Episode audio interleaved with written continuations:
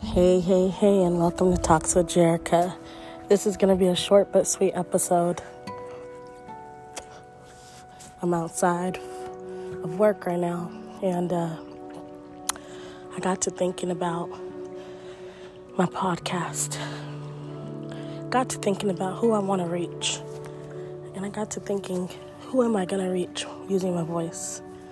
I just want to let everybody know that I want to see everybody do good in life.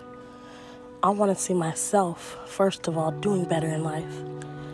It's times where you're battling your inner thoughts just to make it to another day, not even to another day, through another day. And it's days where you feel like everything is collapsing and falling and nothing's coming together. But that's when you put your faith in the one above, God. He's with us throughout the day, He's with us when we sleep.